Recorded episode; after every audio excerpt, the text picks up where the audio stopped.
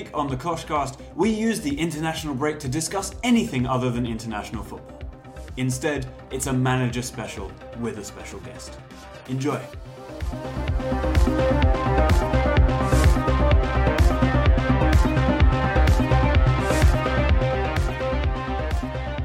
Welcome to another episode of the Koshcast at underthekoshblog.com and at under underscore the Kosh on Twitter. My name is Alex. Bernie is here. Hello. And joining us today is Jack Longo, Ryerson University student and future of journalism in Canada. Is that fair enough to say? That's perfect.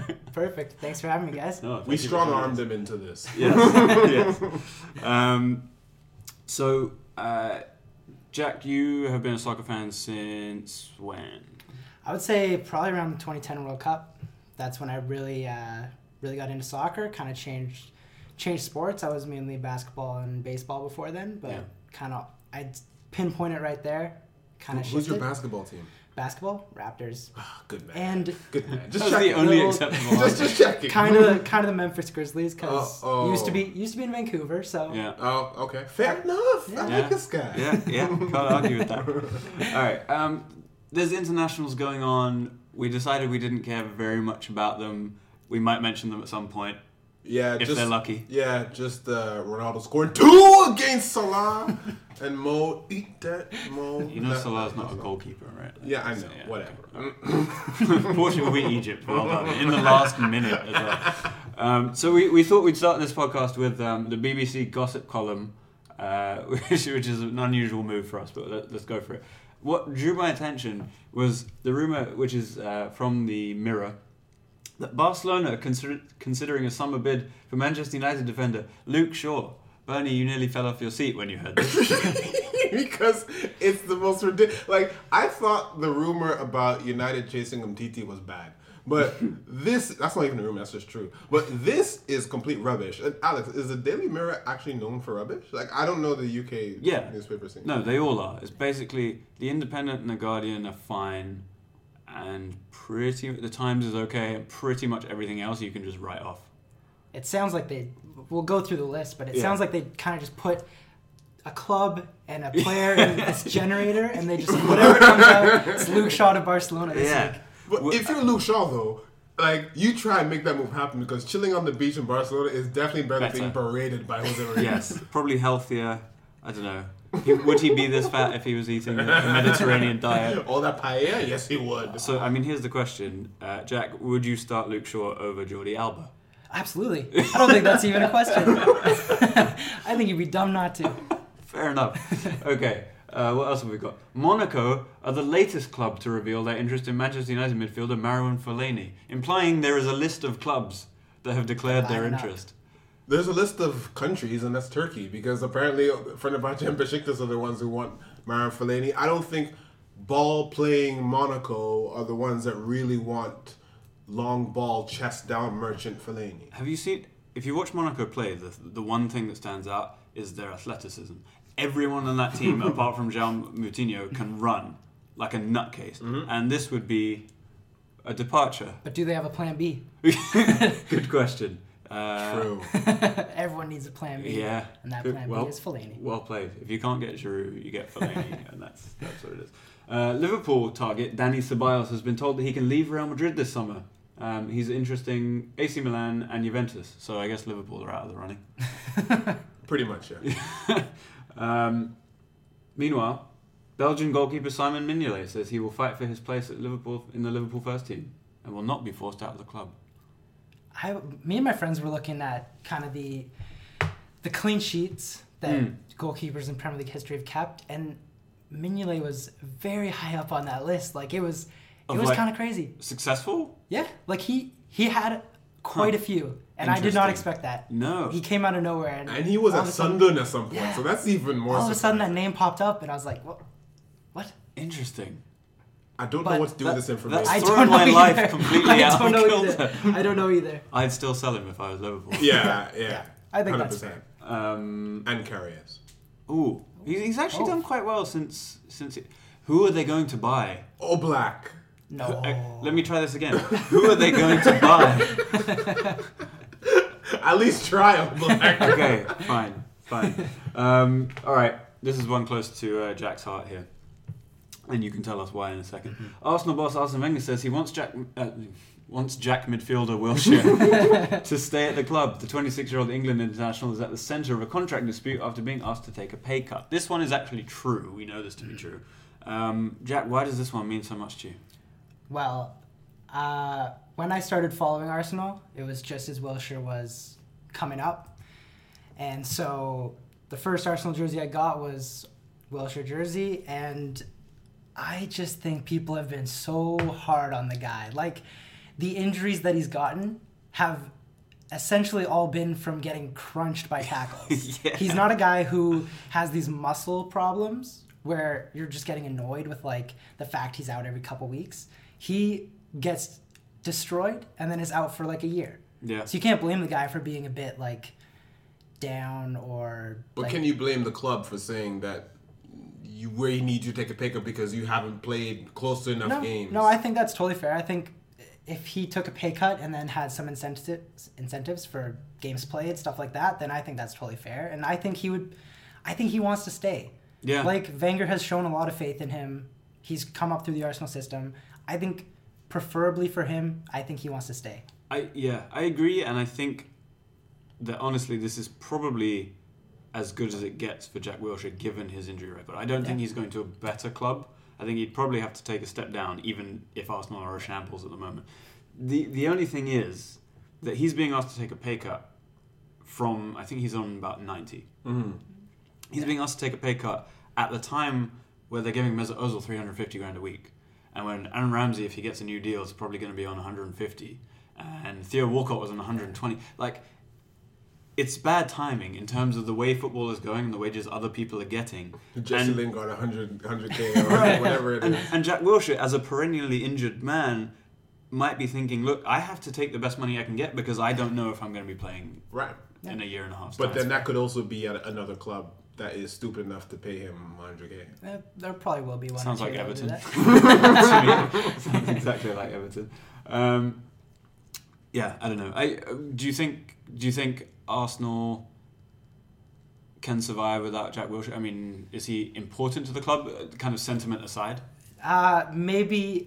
I think he has been really good this season, though. I think yeah, they probably could. They they'll bring in another midfielder. Um, but I think the one thing that always seems to stand out when Arsenal has a bad performance is that you hear people say that Jack Wilshere was trying.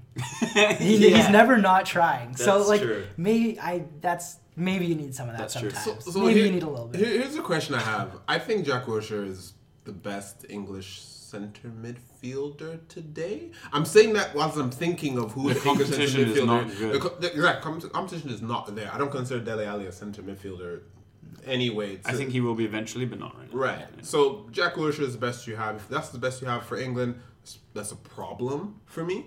But if I'm Arsenal, and Arsenal have been horrendous this this season, and people say Jack Wilshere has been good, is the problem from an Arsenal perspective the fact that these are types of players and these are types of performances that people hail and say this was good?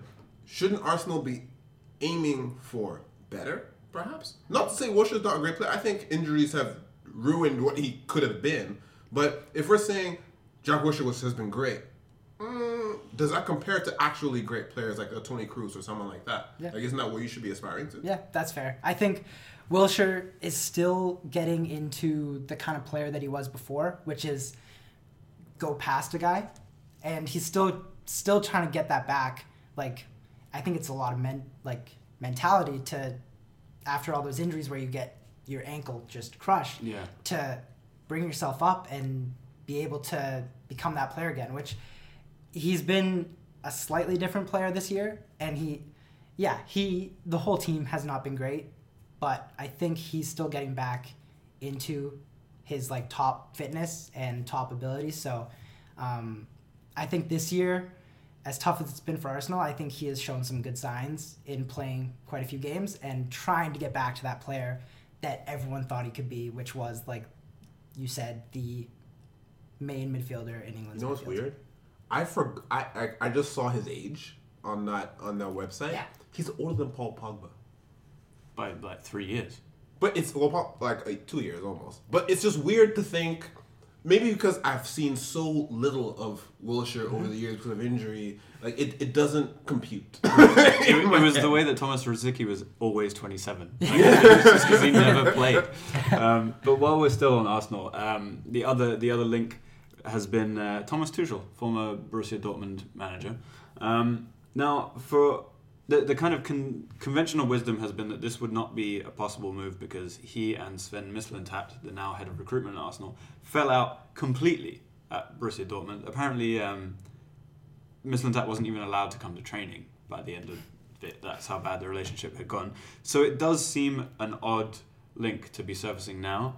Um, although when I say that, I'm thinking, well, they're just two guys. I'm sure Yeah. they can probably work it out. Like, how bad could it be? But I don't know. I also don't know what really to think about Thomas Tuchel. He's, he did a very good job in his first year at Bayern after Klopp, getting the team back to uh, to a reasonable standard, and then it all kind of fell apart. So it's hard to know what to think of him. What, what do you think? Yeah, Jack? it's uh, I don't know this rumor like it's tough for me to believe because yeah, yeah I think these guys could work it out like but it just seems like kind of another lazy Dortmund connection that could happen. Uh, obviously the other ones have, but um, I don't see Thomas Tuchel as the next Arsenal manager.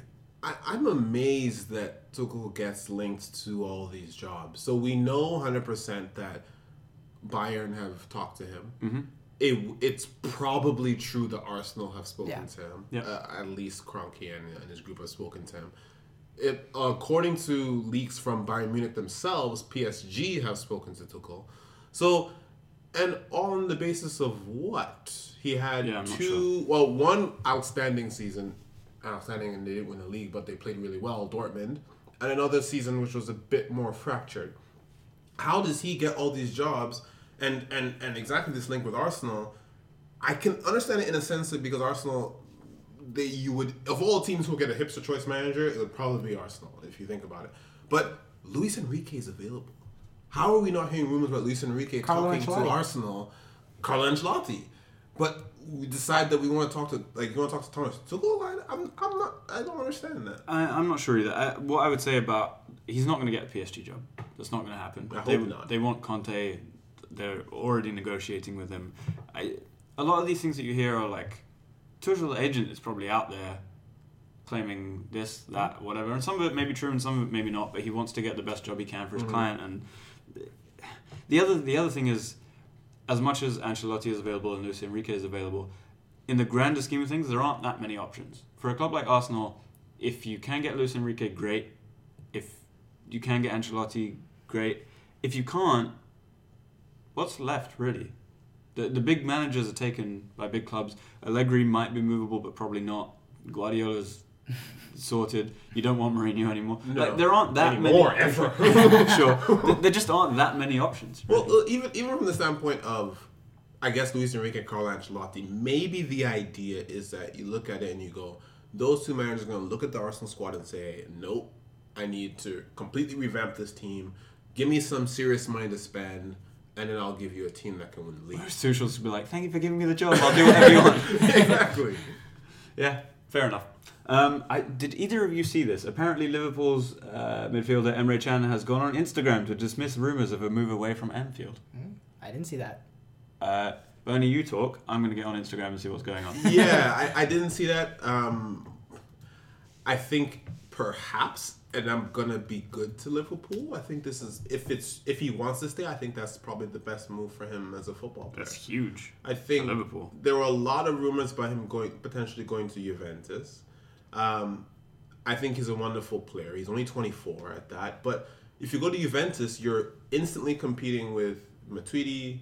Um, Pjanic is in there. Khedira, I think he's still staying. I don't know if he's out of contract or not. If his limbs are holding together. Right, China's probably better than them and can and can well maybe not Matuidi, but he can start. But if you're Liverpool and positive things are happening at Liverpool, I would want to ride that wave and become the next indispensable player for Liverpool because he will start every single game next to Naby Keita. Yeah, I, I would stay at Liverpool if I was Emre Can. I think that's totally reasonable, and I can't find anything Yeah, on you- his I- Instagram I account. didn't He must that. delete it, realizing, oh, oh shit, oh shit, I want to move. right, so he he'll be at Juventus in in uh, June then. Probably. All right. Yeah. Um, so the other thing we wanted to talk to talk about today was managers. Mhm. We've touched on a couple so far. Um, Bernie, your your hatred of Jose Mourinho is well known at this point. I thought we're starting with Pep Guardiola. We can I, start I wherever need to like. ramp. I need to top. ramp up to, to his hate for, for Mourinho. Okay. Well, how are you feeling about Pep at the moment? Um, I think. I mean, everything's we, has probably already been said. He's done a, a fantastic job, A sterling um, job. this season. A sterling job. Well done. Um, for me, taking this season as a whole, I was on record saying that last season was a failure. I stand by that. He said it himself. I, I don't think you can see it any other way, considering what he was supposed to bring to this team. But the most important thing about a manager about anyone really is able to look at where you've you failed, rectify those mistakes, and not do them again and and exceed. That's what your parents will tell you when it comes to school. That's what life is all about. And Pep Guardiola has done that better than anybody this year. So I ju- so he looked at Bakari Sagna and Gael Clichy and he was like, never again. Bought Kyle Walker and Benjamin Mendy, although Mendy's been injured for And the whole and, season. and Mangala, he was like, I don't want you anywhere near me at all, nowhere near, because I mean he bought Mendy, he bought uh, Walker, Bernardo Silva, um, Bernardo Silva, Ederson. Ederson, was- because that- Bravo was a mistake. Possibly Yeah. the most important Yeah. purchase. Yeah. Yeah. So he, he looked at it and he said, "No, I'm not. I'm not doing any. I don't want any of this. I'm fixing this." He also brought back De Bruyne into central midfield, which probably people looked at it and said, "That's a bit weird. Why would you do that?" But it was a fantastic move, and I just think he learned from his mistakes, which everyone expected him to be an instant success, and he probably expected that, and he wasn't. But you look at other managers who we'll get to, and they're so stupid and they won't learn from their mistakes. Yeah, no, I think that's fair. I, I want to get Jack's thoughts on this though. Guardiola basically couldn't do it with a squad that wasn't up to playing his standard or the way that he wants to play. So, is it hard to judge someone who needs elite elite players to play his brand of football and to succeed? Would he be able to take a team that was less good and take them up a couple of levels? I'm playing devil's advocate here. I'm a massive Mm. Guardiola fan, but it's something. That Yeah, I me. think no, I think that's a good point, but I think that, um, yeah, I think his style is so demanding, and it takes a while to really get fully into the groove, which is what they've shown this year. Like they took a year, um, and they gave him that full year to just get them ready, get them drilled, know exactly what they're doing at all times. Every single position on the field knows exactly what to do when they get the ball and when they don't have the ball. And I think that takes a while for everyone to understand collectively. And I think it does take. Uh, Maybe he could do it with less talented players, maybe, but they have to have the mindset to work in this system. But it also does take incredibly talented players to pull that out. right. So I think it's just that his style is so demanding that it takes the best players to That's fair. complete it. I th- yeah, I, I think that's fair, and I think it, it takes incredibly intelligent Yeah. players relative to to others because from what we've heard about his training and what have you, he's asking for the kind of in, ingestion of more concepts than any other manager. You know, so Right. Yeah, And that's why I think this is his. I remember saying that if he could do fantastic things with Man City, it would be his most impressive job to me because Barcelona he brought on he brought up Pedro, he brought up Sergio, uh, Busquets, Busquets. and um, one more I can't remember. But the fact of the matter is, Xavi was there, Iniesta was there, Messi was in was being uh, introduced into the system before that.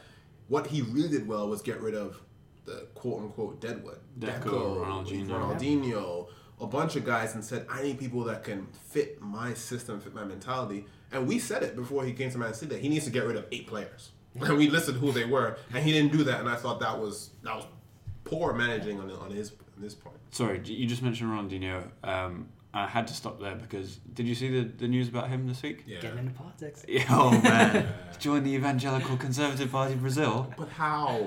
He's still in the club. I, don't, I don't know. I, I, I was listening to the Football Ramble and they made a, a very salient point, which is that he just saw the word party. It's like, yeah, I'm That was enough for him. Yeah, but the word conservative should have been enough, right? Yeah, true. I don't know. I'm, I'm looking forward to watching what happens. Yeah, same What here. happens there? Uh, any more about Pep, or are we, we good? Uh, I just think he also saw players like Sane and Sterling who he saw weren't quite there yet with like the just clinicalness of finishing, working together, and he took some time with them Mhm. and made them better players, which I think is the main thing about Pep is that he has yeah, made a lot of players better just by being under him.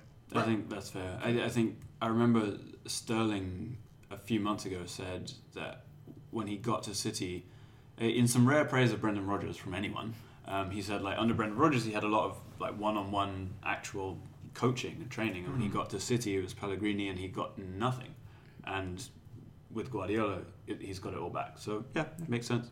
Pellegrini did win the league, though. That's true. So I don't know. so has Guardiola by about twenty more points. yeah. um, all right, who is second? Manchester United. yeah. Are, are you okay to talk about Jose Mourinho yet, or Um. we can skip them for a bit if you want? But Uh, let's just let's get on with it. Uh, he came out today with a statement or rumored to have told Ed Woodward that uh, Aaron Ramsey is better than Paul Pogba. Um, so therefore, get rid of Pogba and go for Ramsey. And I know I'm surrounded by two Arsenal fans, but I will say this: Aaron Ramsey is a wonderful player, and Travis Ferguson wanted to bring him to United, and he chose Arsenal, which is a dumb decision in the first place. well, it's like ten years ago. Yeah, sure. But the heights of Aaron Ramsey and the heights of Paul Pogba are not comparable. Paul Pogba, at his best, is a better player than Aaron Ramsey can be. And for him to make that statement is a sign that Mourinho's ability to coach elite talent is either it's completely gone or it was never there. Because the way he wants Paul Pogba to play is kind of uh, complete opposite of what Paul Pogba is, and it's the same thing he did with Kevin De Bruyne, he did with Mo Salah, where he wants him to be more, I don't even know what, but he wants them to fit whatever system he wants, but that's not how they are. They go to managers who let them actually play and use their brains and play, and look what they're doing. So I, it's completely anemic to me, this Mourinho Pogba rubbish. I, I don't really understand it, to be honest. I don't understand how you can fail to get more out of someone this talented. And it's not just Pogba. We've seen it with Mkhitaryan. He gave up on him. We've seen it with other players too. Um, he seems to be doing okay with Lukaku, although that might just be Lukaku being pretty good. Um, I'm not sure. Um, but it just uh, it doesn't seem to make any difference. Whatever system he picks, like he went through a number of weeks where he played a 4-2-3-1 and it was Pogba and Matic and everyone was like, that's not working. Pogba has too many defensive responsibilities. He said that was that was nonsense, but then he switched to a 4-3-3 and put Pogba on the left of a 3 in central midfield. And that didn't make any difference either. I'm not sure I don't know. Jack, what do you think about this? I just, I, uh, it's so tough with this, with Mourinho on this Manchester United team because, like, yeah, he hasn't been great, but people forget what he did before, and I think it's just, it's kind of weird with Mourinho. I think he made the wrong move a couple times. Um, In terms of his career? yeah, in terms of his career, I think um, after Inter, he wanted obviously he wanted to go to the best team in the world, but Real Madrid kind of it seemed to ruin him a little bit. Yeah. Just the the fact that they didn't win the tenth Champions League, they didn't do as great as maybe people thought he would be. I think that's ruined him since then because he around that time he was like viewed as the best. It was him and Yeah. Pep, but people were still saying that he was Yeah. the greatest manager in the First world. Inter Milan miracle. Yeah. Basically. Yeah, and he did that with Inter. He did uh, Champions League with Porto. He did amazing with Chelsea as well. Um, and I think just it, it was tough for him not to make that move to Real Madrid because it was the biggest job and it was open to him. Um, and his ego took him there as well. Um, but I think it's just kind of it's ruined his uh, his view, like people's view of him. Mm. Um, and he his time at Chelsea was that that season was rough, but the the players that he had, like Hazard and Costa, like they didn't just remember how to kick a football when Gus Hiddink came in. Like that is not Right. that is not what happened. Yeah. They just gave up on him, and Yeah. and his personality. It, it, I'm gonna guess that it's tough to take sometimes, and he's being pretty he's being pretty mean with Luke Shaw right now. Yeah. but Yeah. um, I, I- I just want to highlight something because you're talking about, about his personality, and it's via Gerard Piqué. Gerard Piqué came out with uh, an article on Player Players Tribune. I don't know if you read that. And he spent probably the first half of that talking about Manchester United and Sir Alex Ferguson, where he didn't play that much. And he actually talked about how, even though he didn't play that much, but his conversations and the grooming he got from Sir Alex Ferguson were the most important things in his career. Odd But- choice of word to use.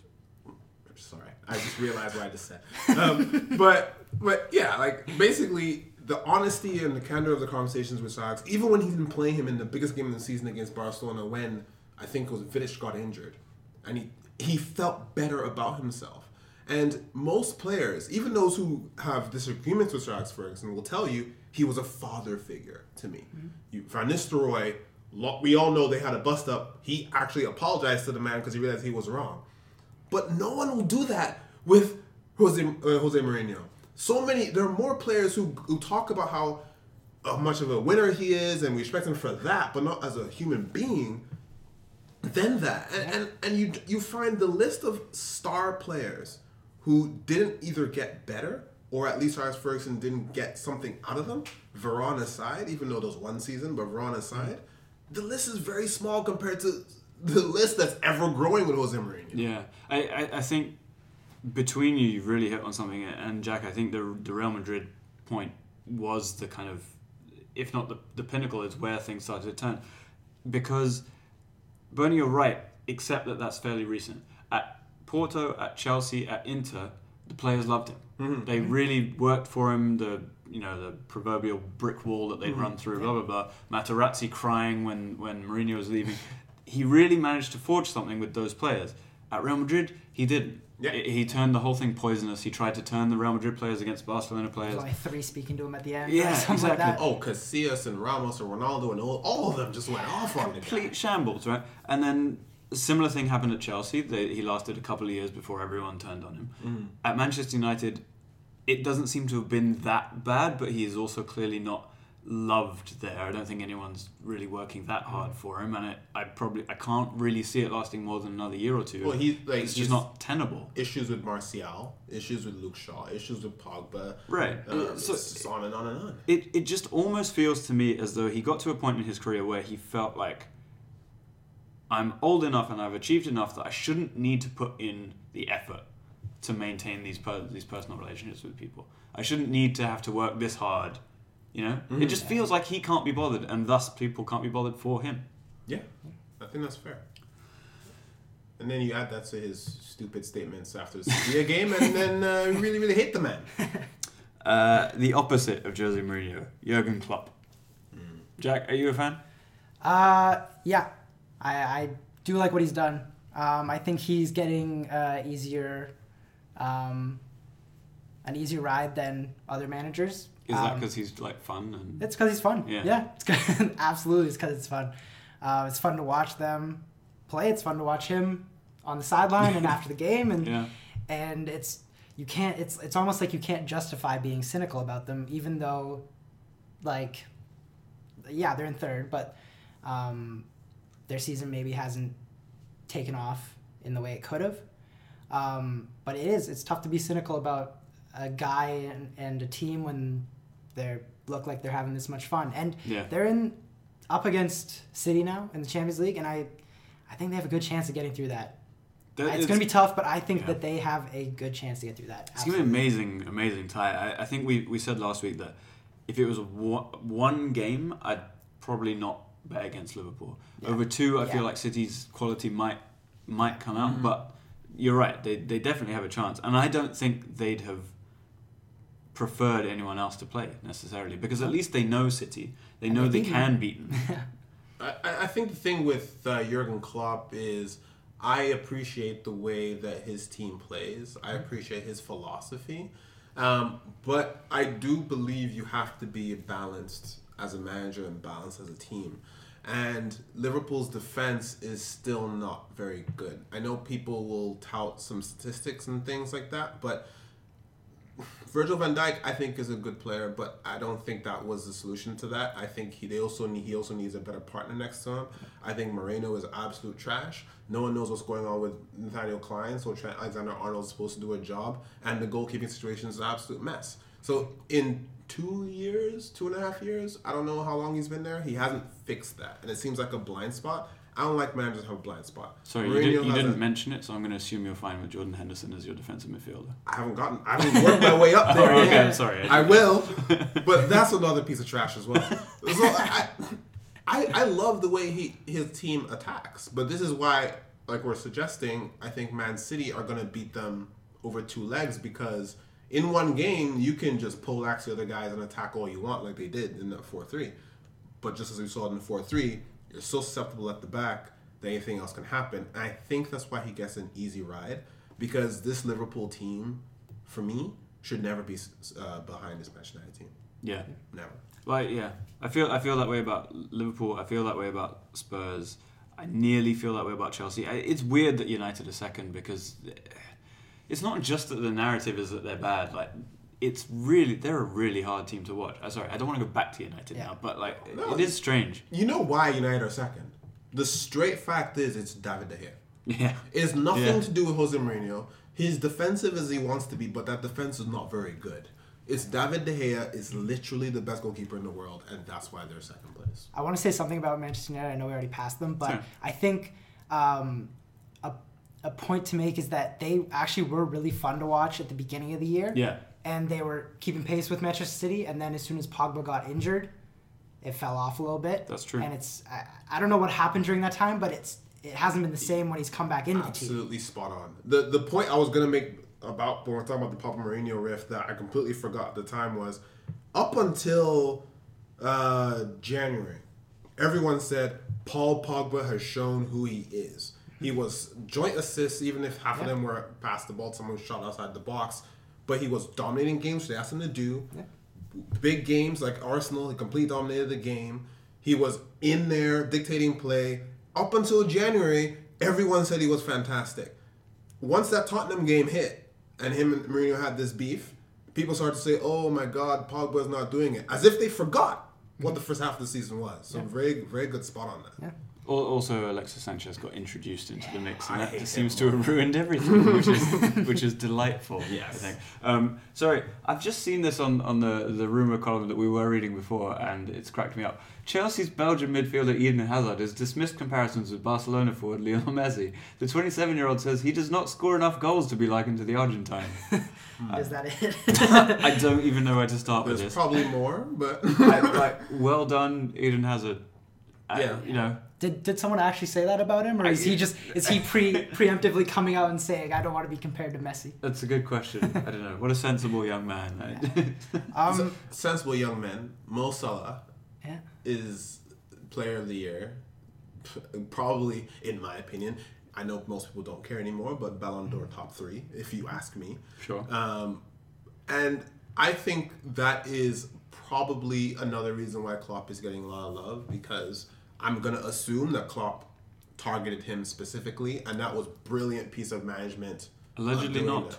Allegedly really? not. Uh, the club, the club kind of imposed, well, not imposed, but suggested that they buy Salah. The scouts and the analytics people, and Klopp said okay. It wasn't his first choice, but he said okay. Ooh. But while we're talking about managers who evidently improve players, he's definitely done that Yeah. because Yeah. as we as we we've said previously. Salah was very good at Roma. He was probably one of the best players in Serie A, if not the best. Um, but he's come on leaps and bounds this season, and Klopp has to take some credit for that. I think they have overachieved a little bit. When you look at their individual, like the positions, if you look at each individually, Yeah, they are compared to the other teams in the top six. If you just look at those players at each position, Mhm. I've done this with my friends. We kind of collectively ranked the players, Mhm. and Liverpool was quite low down on almost They'd- every they'd single position sixth, probably, until right? until you get to the attacking positions, Yeah. like the, those front three. they're quite low down, and so it's actually kind of like, yeah, Klopp is overachieving a little bit with this team. And that's that's the that's the the sensation of of Klopp as a manager, at least from an attacking standpoint, is he saw where Mo Salah could be most useful to the team, not most useful to his philosophy of football, most useful to the team, and put him in that position to be dangerous consistently. Now we've seen how Jose Mourinho used Mo Salah, and it was you're not working up and down the, the wing like I want you to, like the hardworking winger of the '90s. So therefore, I, I can't use you. It doesn't make any sense. But anyway, well, this is about other managers. Yeah. No, my I was going to say, Jose try to Mourinho. get, get him out of your head. No, it's fine. Can, Um, I, can I ask you a Liverpool question? Please. Uh, about Salah this year and uh, Suarez his last year with Liverpool. Which do you think was the better year? Which That's a good Because question. I mean, Suarez Liverpool year, they came very close to winning the title and they're finished second. And I mean, this it's kind of tough with how far City are ahead. But I mean, which I I, I think it's still Suarez, but I think this Salah year has been pretty incredible as well. they're, they're comparable seasons. Who had more goals? Does Salah already have think more Salah goals? Already has more goals. Yeah, but uh, Suarez also missed like the first what five, seven Right. games of the season or something. Oh, that was the year. Where, Yeah. where where that happened? He missed the first seven, and then he came in, and then they uh, finished second that year. And Right.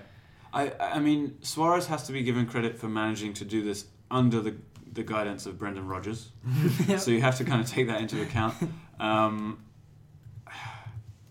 Salah has what what people forget possibly about the Suarez final season is that Daniel Sturridge was phenomenal as well. Mm-hmm. So Suarez deserves a ton of credit, but he had a partner in crime who did just as much. Like he really was. what about Firmino this year? Well, yeah, this is the thing. But as great as, as Firmino's been and Mane is coming into form now, but has had a relatively quiet year compared to previously, Salah feels like he's carried the team on his shoulders a little more than Suarez did that year. See, up until a minute ago, I was going to say Mo Salah. But then Jack makes a really, really good point. And then I think I'm on the Suarez train here because, yes, Daniel Sturridge was very, mm. very good. But Firmino plays in a Benzema Ronaldo type of way, whereas he understands that Salah is better than him. So he works to, he basically, his work allows Salah to be what he wants Oh, to be. for sure. As much as Salah scores amazing goals and puts three guys on their back and all that stuff, but a lot of that chemistry helps a lot be what he wants to be. Sturridge is a very selfish player, and by the way, he's a number nine. I don't mind him being a selfish mm-hmm. player. It's not a knock on him. A lot of what Suarez did, those goals from like the halfway line and whatever else he did, mm-hmm. he was dragging Liverpool through, despite Steven Gerrard being as woeful as he was in that last season. He, I, I feel like Suarez almost single-handedly dragged Liverpool to a Premier League title, if not for a slip. Yeah. But Salah's Liverpool are second to this version of Manchester United. Well, third. The Manchester United are second. Yeah. That's I, I just think people. I, I don't want to take anything away from this Salah season because it has been incredible, but I think people get a little bit of recency bias when it comes to this, and they're saying that, I, yeah, I think he does have more goals than Suarez, but I remember watching that Suarez season, and it was just like no one had a second without him right there. It felt That's true. like. And when he picked up the ball, it was like you kind of felt like he was gonna just go through the guy and score. Like, and uh, at times Salah has felt like he can do anything when he gets in the penalty box. He can do whatever he wants, like that goal against Watford. Hmm. But I think a lot of what Suarez did was it was more dragging his team to Right. keep Is it a going. question of Salah having quite possibly, and I believe by the end of this season, quite possibly having one of the best just for himself? Yep. Uh, I'm not saying he's selfish, just for himself, one of the best individual seasons that you've ever seen in the Premier League. I think that's that's likely going to happen, but maybe the question is, did what Suarez did both for himself and the team was that a bit more? Possibly. Yeah. It, it's it's hard to say. I, I just I It's- just wanted to ask the question That's because brilliant I think question. It's a, it's a great question, and it will be fascinating to see um, where Salah goes from here is going to be extremely difficult to replicate this season. He'll I, he will do well. Yes. If he says Liverpool and and Liverpool continue to be a good team, he will do very very well. It will be difficult to replicate this season though, because it's just been that good. Um, that said, he might also get moved to Spain. So I want him to stay in the Premier League, Yeah. just because he's a del- he's delightful to watch, and Yep. losing him to be in sports would be annoying. Fair enough. Um, right, let's let's rattle through the last two top six managers. Then Pochettino, we spoke a lot about last week, um, but uh, we've got Jack here and we didn't have his opinion. Mhm. So, uh, how do you feel about Mauricio Pochettino? Um, I think, hmm, I think uh, his time at Tottenham has been good. Um, I think people love to point out that he's brought through a lot of English players, and he gets a lot of credit for that. And I think that is a good point to make. But in the same way that Klopp doesn't really get any um, stick, I don't think Pochettino does either. Even though, yeah, they're in fourth now, and you feel like they've done everything right, and they just still haven't won anything. Yeah. It's weird. Like you feel, I just feel like Tottenham should have won something by now with this Pochettino team because everything they they do, they bring through Harry Kane, who is now one of the best players in the world. Um, they he developed Dele Alli. He brought a bunch of players through, made them better. Like Kieran Trippier and Ben Davies this season have been amazing, and I just yeah I feel like they should have won something by now. It's it's tough to pinpoint why they haven't. Um, and yeah, that's not to say he hasn't done a great job. It's just kind of weird to think about. Like, yeah. No, I know what you mean, and, and I think from what I read, Spurs fans are kind of in two minds. Like everyone wants to win a trophy. All fans want to win a trophy. The thing is, though, that as a as a fan experiencing their team, there are so many that are unhappy with what their regular experience is. Mhm. Arsenal fans hate their lives. Mhm. Manchester United fans hate have hated their lives since Ferguson left. Mhm. Liverpool fans are enjoying their time under Klopp, but but you get past those clubs, and people find it very difficult to enjoy supporting their team week in week out. And so Spurs fans have been able to enjoy not only the football but the the increased connection with the players because there are local players. Um, they're not you know spending ridiculous amounts of money and bringing people in. They're kind of building something slowly and somewhat organically relative to some other clubs. Mhm. And so Spurs fans have been able to like enjoy that process and that journey despite not winning anything. And so I feel there is mm-hmm. this kind of this is great and we'd kind of like to win something so that everyone shuts up. yeah.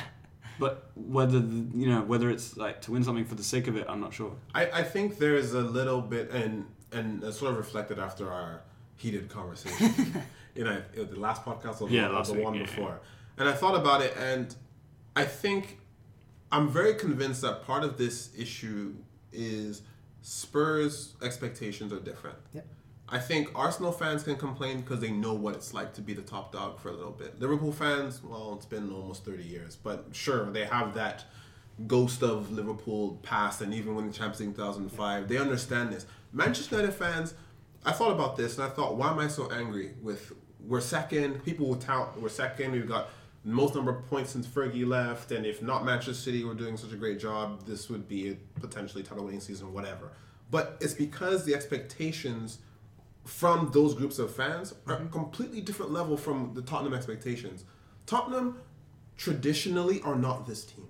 They're not a team that wins the league. So in a sense, top four is great. And playing well is great on top of top four. Now, if you make the extra step, amazing. They'll take it. Everyone will take it. But they're good right here where Yeah. they are. And that's a that's a historical thing. If Tottenham then won the league this season or next season, then the expectation will start to build. That's the thing. But I think they still should really, really be expected to win the league in terms of what the media focus is on them. And the like we said, the high mean, praise like, of relative to Pochettino, attention. relative to relative to the attention, they should be winning this league. And we should feel that because they're still behind Manchester United, who we talk about Tottenham and their trajectory. Manchester United are second after coming sixth. Sure. Yeah. But but do you feel do you feel though that it's not the team's fault that the media is kind to them because they see them as a good story and because Pochettino and the same with Klopp. They're mm-hmm. nice, they're friendly, they're fun, they're positive, and so they get an easy ride and they're a good story. It's not the team's fault that that creates the attention on them. And then you say they should be winning the league, but when you look at Spurs and Liverpool to a slightly lesser extent, and I said this last week, but the amount of money they've spent, and when you look at the fact that largely wins and money spent, especially on wages, correlates, there's no reason that Spurs should be beating City to the league. They possibly shouldn't be 20, 20 points behind, but there's there's no argument that they should be winning this league given what the teams around them have spent. So, so here's here's my point of this, and I see a lot of Alex Ferguson in Pochettino. I hmm. really do in terms of patience, team building.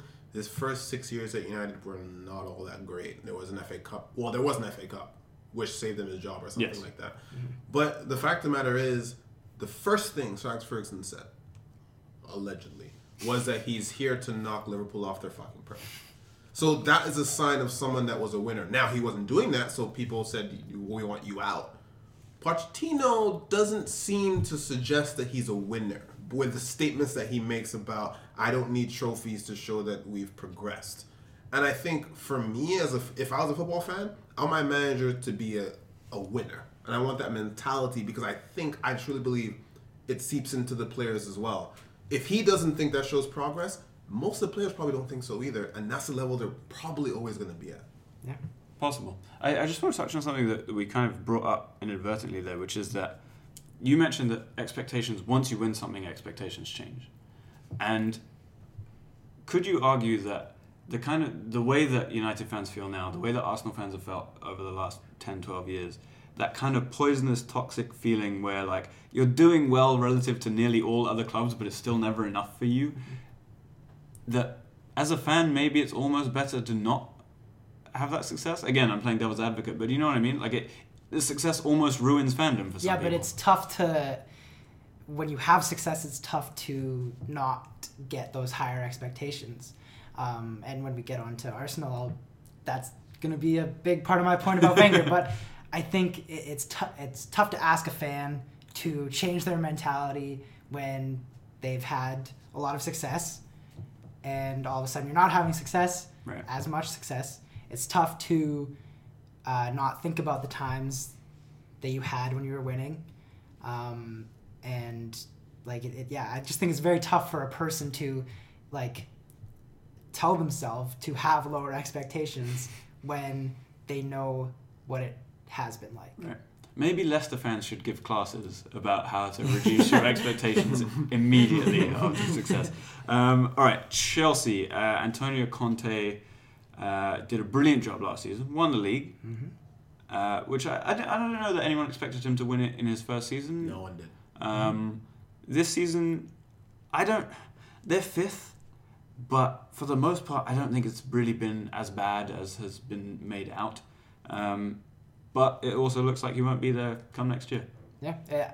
A, lot of um, one of my best friends is a Chelsea fan, and I talk to him a lot about Chelsea. And one thing that we have always kind of come to is that like winning the league is just it, it's terrible for a Chelsea manager. like you you eh, well for any manager really at this point, you win the league and you're gone the next season. Right. But with Chelsea, it's like uh, they did have an amazing year last year. Like Mm-hmm. people for I, I somehow people forget that they were the league winners last Right. year, and this year just like it hasn't been quite the same. A lot Mm-hmm. of teams are playing this the uh, five three two or whatever, um, and it's just been tough for them to keep that going when they found this winning formula last year, Right. pushed everyone out of the way and won the league. And now because they're not doing that, the media is all of a sudden on Conte again when he did an amazing job last year. They want him out and now they want Sarri or someone who's like um the like flavor of the month. The new the new manager on the block who's fun. Yeah. But then he'll come, he'll maybe the win a league once and then get sacked again. and then he's gone. It's but just I, so I think tough. that's a question of. Um, I think the media is on him because he's appeared crazy multiple times in press conferences, on the sideline, and it just doesn't look as if he's a man that actually still wants to be there. yeah. From the beginning of, of, of preseason, his text to Diego Costa, which was crazy in and of itself, it seems as if, yes, he's had issues with the board, but he's almost been the, the, the creator of his own downfall in many ways. After such a wonderful season, he He the Diego Costa thing, the changing of formation, just different decisions that he himself has made have, have put Chelsea where they are right now. Th- that for me, I, I have to put the blame for the Chelsea season on Conte first and foremost. I understand that maybe some of the recruitment wasn't his fault and Danny Drinkwater. I don't know, whatever. I want to know who made the bid for Andy Carroll. That's all I want to know. exactly. Was it Marina or what's her name? Like, Goretzka. I, I, I just, I don't know. I look at it and I go, you know, a lot of people uh, feel okay in saying, oh, it's just Roman Abramovich being Roman Abramovich. But Conte made a lot of mistakes in this season. And we, I look at it and I go, wow, you're three positions behind Jose Mourinho. You made a lot of mistakes. like, it's just, it's just that simple. No, Yeah. he'll be at PSG, I think he's I think, he's kind of. He, it feels like he's kind of given up because of everyone getting on him Yeah. so quickly, and like now now he is kind of like, well, I won the league last year. What like And in his It hasn't been defense of winning the league, and this is the this is the thing, people are are very high on Man City because of the way they play and the records, but he what did he win like 14 in a row last season or Yeah. something like Yeah, that, yeah. and we were all like, what's going on here? what are they doing? And he played. Uh, he wasn't the first to play three or five at the back, however you want to see it, but they did, it so effectively that it was almost beautiful wa- watching that Chelsea team play. Turning Victor Moses into a into a proper Premier League player alone is worth credit, That's akin to turning Fabian Delph into something useful. and that's coming from a Nigerian. Right, and, and and if you really if you really look at it, and, and this is where I, I go to the flip side of where I criticize Conte, but I think he doesn't get enough credit for winning that league no Yeah. because absolutely. coming from where they came from on the disastrous season with with Mourinho, having to pick up that squad first off, and it was the same players.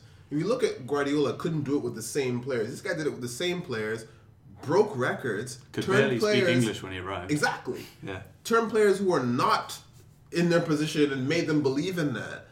And what he did, I don't think he gets nearly enough credit. And for me, we praise Guardiola in the beginning, but I think there is in the in this business there is almost too much Guardiola love, where anything he does is as if he's a freaking leprechaun and, turn, and, and turns everything into gold. Like that's what they do, right? And to turn stuff into gold. Not do they, Irish, have, do they have Okay. gold? Or do I don't know. There's like something about there's a part of gold in the rainbow. But what Conte did for me was better than what Guardiola did. At least if you look at the story, the whole story here. He didn't spend all that money, retain the same squad that finished tenth, and then did that. He also dropped John Terry for good. He ended John Terry's Chelsea career, and that is He something we did can all get behind. And I think there's a, a big thing that I have a problem with uh, is recency bias seems to have a big effect on people um, in in football, but in a lot of other sports. Uh, and when as soon as Conte started having a little bit of trouble this year, everyone was like, "Oh, he's done. He get they they can't keep winning with him. Like if they if he stays the rest of the season, they're gonna finish tenth again." Um, but you forget that this this is a manager who won the league, who knows how to get the best out of these players in this system. Um, and I think you like I do think he's kind of done with it.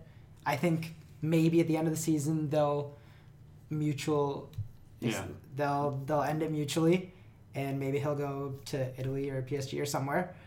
Um, but I think it's just been like it's been really quick to get on him this year Yeah. which I think is a problem with a lot of Agreed. a lot of managers, a lot of players sometimes. I think you give people time and yeah, maybe it didn't work out, but sometimes you give someone a bit more time and it does work out. Yeah, no, it, it, it is a shame. I mean, we're talking as though he will be gone because it, it Yeah, really does look that yeah. way. Um, but it's a shame. It would have been interesting to see the kind of Conte progression over a number Mm-hmm. of years and to see what his actual kind of long term vision for Chelsea Yeah. is. He he's maintained that his ambition hasn't been backed by the board in terms of the transfer Mm-hmm. Policy. That said, apparently when he was at Juventus, he wanted to buy Theo Walcott, and the board there had to be like, "Nah." mate." So you know, Yeah. we'll see. Um, Speaking of Walcott. Speaking of Walcott, sense, Arsene Wenger. Uh, Jack, you told us before we started that you have some thoughts around not Wenger in or Wenger out, but the discussion around it. Yeah, so I want to preface this by saying I know that my opinion is probably going to be well, definitely different than fans who are paying a lot of money every week to go to that stadium and uh, watch those games.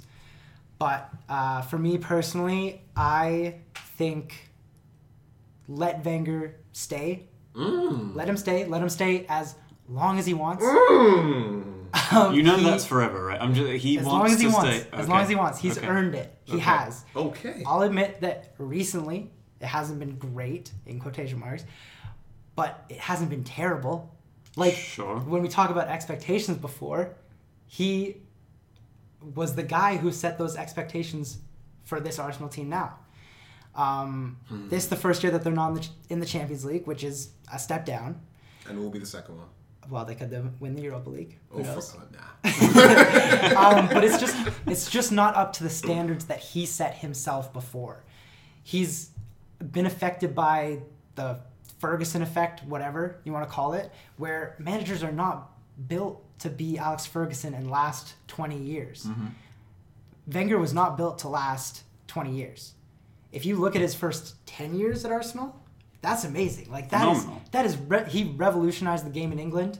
He set the bar up Yeah. you can't people listening can't see how high but he set it this high Yeah. and then all of a sudden everyone caught up and they yeah they made maybe some guys got past him a I little bit I have a question about the first 10 years okay of Arsenal. okay let me let me keep going with this Yeah, and then you yeah, can ask yeah. that so he set the bar everyone caught up and i think at that point it's tough to uh, not a lot of people can see that everyone's caught up and push the bar even further when he set it so high to begin with um, I think 10 years, if he had left after 10 years, his legacy would be completely different. And two things happened.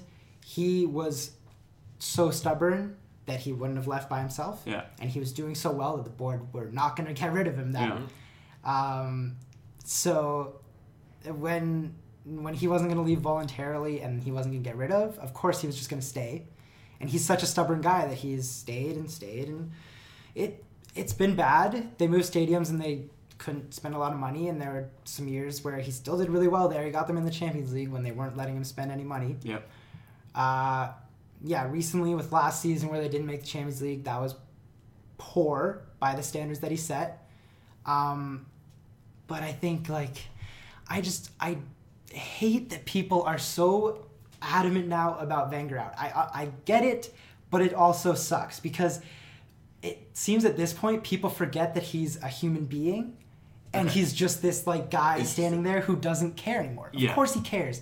I've when I looked into Wenger, he he was married and he got a divorce because the job was just taking Yeah. We- we so, talk about that a so much away from him. Yeah. Like that's a real guy who's But is that is married- that a reason that he should stay? Like, for instance, if you're if you're if you're letting this, it means it becomes an obsession. Yeah. Right? Obsessions are not good things. Hmm. So at some point, your obsession will bring you down, and you will bring that thing that you're obsessed about down as well. Isn't that at some point you need to walk away from that? Yeah, I think, uh, and I think, like he will leave eventually. Like the thing about that, Wenger will never leave is like, he will leave eventually. He, maybe he should have left after those the FA Cups because mm-hmm. that's still like, they won three FA Cups. Yeah. is that not nothing? Like- So, so okay, okay, hold on. Let, let's talk about expectation because Okay. you brought that up that Yeah. he set the standard for himself mm-hmm. and he's now judged on those standards that he mm-hmm. set in the past.